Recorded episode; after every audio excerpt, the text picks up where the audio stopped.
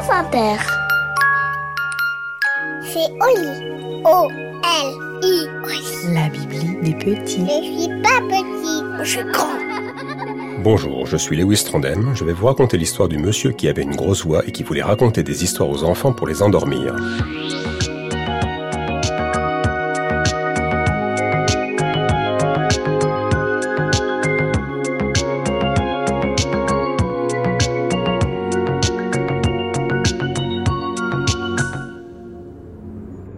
J'allais dire, il était une fois, mais non, ça se passe maintenant, de nos jours, quelque part dans notre pays. C'est un monsieur qui a une grosse voix, mais qui aime beaucoup les enfants. Alors, il veut leur raconter des histoires pour les endormir, mais comme le monsieur a une grosse voix, les enfants ne s'endorment pas. Par exemple, il raconte l'histoire de la princesse qui cueille des fleurs, qui danse dans la campagne, qui chante des chansons avec tous les oiseaux des alentours. Mais à cause de sa grosse voix, les enfants croient que la princesse est énorme comme six hippopotames, qu'elle danse en écrasant toutes les fleurs des champs dans un vacarme digne d'un tremblement de terre gigantesque, et qu'elle chante de sa voix d'ogresse avec des gros oiseaux tout pâteaux comme des dindons, des vautours ou des poulets rôtis. Et ça, les enfants, soit ça les fait rigoler, soit ils ont peur. Et quand on rigole ou qu'on a peur, on ne s'endort pas. Alors, plus personne ne fait appel au monsieur qui a une grosse voix pour endormir ses enfants. Il est un peu en colère parce qu'il pense que c'est injuste, que c'est pas de sa faute s'il a une grosse voix. Mais surtout, il est triste. Parce qu'il voudrait bien raconter des histoires aux enfants. Alors, il décide d'escalader les murs des maisons la nuit. Il entre dans les chambres des enfants en cassant les fenêtres dans un vacarme épouvantable. Il déclame quelques phrases. C'est l'histoire d'une petite souris qui voulait être ballerine à l'opéra. Elle dansait en virevoltant comme un élégant brin d'herbe emporté par le vent. Et paf Là-dessus, les parents, alertés par le bruit, entrent dans la chambre. Qu'est-ce qui se passe ici? Le monsieur à la grosse voix saute par la fenêtre et s'enfuit dans la rue en continuant à hurler son histoire. Mais à l'opéra, on ne recrute pas les petites souris. Alors, elle décide de se déguiser en petite fille. En une toute petite fille. La plus minuscule fille ayant jamais existé. Après avoir bien couru, le monsieur avec une grosse voix reprend son souffle, grimpe sur un autre immeuble, casse une nouvelle fenêtre et surgit dans une autre chambre d'enfant. C'est l'histoire d'un poireau magique qui exauce les vœux, mais un cuisinier va le couper en morceaux pour en faire de la soupe. Et c'est comme ça tous les soirs. Il grimpe à une façade, il casse une fenêtre, il commence une histoire, et dès que les parents arrivent, Qu'est-ce qui se passe ici? il s'enfuit en courant. Dans la ville, les familles sont très mécontentes. Elles demandent que quelque chose soit fait et le plus vite possible. La police patrouille dans les rues toutes les nuits. Monsieur le maire, en plus de son travail qui l'accapare déjà beaucoup, est harcelé par des centaines de plaintes. Il n'y a qu'une personne qui est contente, c'est le fabricant de fenêtres. D'ailleurs, il est arrêté par la police. Tout le monde croit que c'est lui le responsable. On le met en prison, mais les enfants ne le reconnaissent pas car il a une petite voix très aiguë. Alors il est relâché et il continue à faire fortune. Pendant ce temps, le monsieur avec la grosse voix sillonne toute la ville. Tantôt au sud, tantôt au nord, tantôt avec un long manteau, tantôt avec un pull, inventant des histoires nouvelles chaque soir avec des lutins, des T-Rex, des ensorceleurs, des chefs d'entreprise, des pommes de terre, des chameaux, des habitants de Vénus, des balayeurs, des pantalons rouges, etc., etc. Mais il n'a jamais le temps d'en finir une seule. Un soir, sans faire exprès, il grimpe le long du mur de chez Monsieur le maire, il casse la fenêtre de la chambre de Blanche et Benoît, les enfants du maire, et il commence son récit.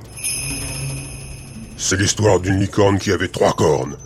Elle était rejetée par les siens, ils ne voulaient pas d'elle et de ses trois cornes dans les vertes prairies parfumées des couleurs de l'arc-en-ciel. Ayant dit ça, le monsieur avec la grosse voix s'arrête et s'apprête à enjamber la fenêtre. Il n'a généralement pas le temps d'en dire beaucoup plus avant que les parents ne fassent irruption dans la chambre. Mais là, non. Pas un bruit dans le couloir. Il regarde les deux enfants, ils n'ont pas l'air effrayés. Il y a même Benoît qui dit Et après, elle fait quoi la licorne? Le monsieur avec la grosse voix penche un peu la tête, scrute les deux enfants du regard. Et un grand sourire partant d'une oreille et allant jusqu'à l'autre vient illuminer son visage. Il demande Vous n'avez pas peur de moi? Les enfants répondent Non, notre papa n'est jamais là, il ne nous raconte pas d'histoire et on s'ennuie beaucoup. Le monsieur cherche une chaise, il en trouve une un peu petite, mais il s'en satisfait, il s'assoit dessus et il reprend son histoire. Après, la licorne à trois cornes s'est retrouvée dans le désert de la soif absolue. Là-bas, pas une goutte d'eau. Mais c'était pas ça le pire. Le pire, c'était la tribu des cranahanches. Des créatures très cruelles qui avaient comme une peau de rhinocéros et des grandes oreilles flasques. On les appelait comme ça parce qu'ils portaient les crânes de leurs ennemis à une ceinture sur leurs hanches. Notre licorne les entendit alors qu'ils étaient en pleine réunion et préparaient un plan d'attaque pour envahir les vertes prairies des licornes. Ils allaient mettre le feu en plein d'endroits et les licornes allaient se jeter dans la seule ouverture restante, au centre de laquelle un piège avait été creusé. Il fallait prévenir ses amis licornes, mais c'était trop tard. Les crânes à hanches étaient déjà en route. Et ils se dispersaient aux quatre coins des vertes prairies, mettant le feu de ci, de là. Notre ami licorne ne voyait qu'une chose à faire, boucher le trou qui servait de piège. Un gros rocher n'était pas loin. Elle a tenté quelques ruades pour le faire bouger, mais rien n'y a fait. Le son d'une cavalcade commençait à s'approcher. Toutes les licornes effrayées par les feux allaient se jeter dans le piège. La licorne à trois cornes a alors pris son élan, beaucoup d'élan, et s'est jetée la tête la première sur l'énorme rocher. Le bloc de pierre est alors sorti de sa base et a roulé dans le piège juste au moment où toutes les licornes allaient tomber dedans. Elles ont alors pu sauter et courir dessus, échappant au plan machiavélique des crânes à hanches. Très en colère, elles ont alors toutes contourné le feu et chassé leurs ennemis à coups de cornes dans les fesses. De retour, elles ont vu notre ami licorne affalé par terre, la tête en sang. Ses trois cornes étaient cassées sous l'effet du choc, mais elle allait s'en remettre. Toutes les licornes se sont excusées, l'ont soignée et lui ont fait la fête. Ces trois cornes n'ont jamais repoussé, mais ses amis licornes lui ont fabriqué un casque exprès pour elle avec trois cornes d'or. Les deux enfants du maire applaudissent. Bravo, bravo Le monsieur avec la grosse voix salue son public et va pour s'en aller. Tu reviendras demain? Demande Blanche. Oui, s'il te plaît, dit Benoît. On va cacher la fenêtre cassée avec des rideaux et papa ne verra rien. C'est d'accord. répond le monsieur avec la grosse voix.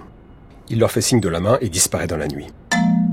Le lendemain, il revient, il raconte une histoire et il s'en va de même, le surlendemain aussi, puis toute la semaine, puis tout le mois, puis un soir. Lorsqu'il revient dans la chambre, il est attrapé par la police et le maire lui passe les menottes. Derrière lui, les deux enfants sont en pleurs. Ils crient pour qu'on le relâche, pour qu'il raconte encore des histoires. Ils disent qu'il est gentil, que ses histoires sont trop bien, et que si leur papa n'obéit pas, ils ne lui feront plus de bisous de toute la vie. Et toute la vie, c'est long. Alors, monsieur le maire décide de faire la seule chose à faire. Il paye grassement les policiers qui sont sur place pour acheter leur silence. Il fait savoir publiquement que le monsieur qui casse les fenêtres a été arrêté et emprisonné au fin fond du pays. Et il engage le monsieur qui a une grosse voix pour être la nounou de ses enfants.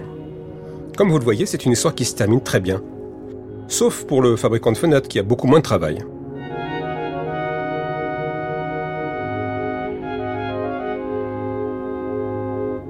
Voilà, l'histoire est finie et maintenant Au lit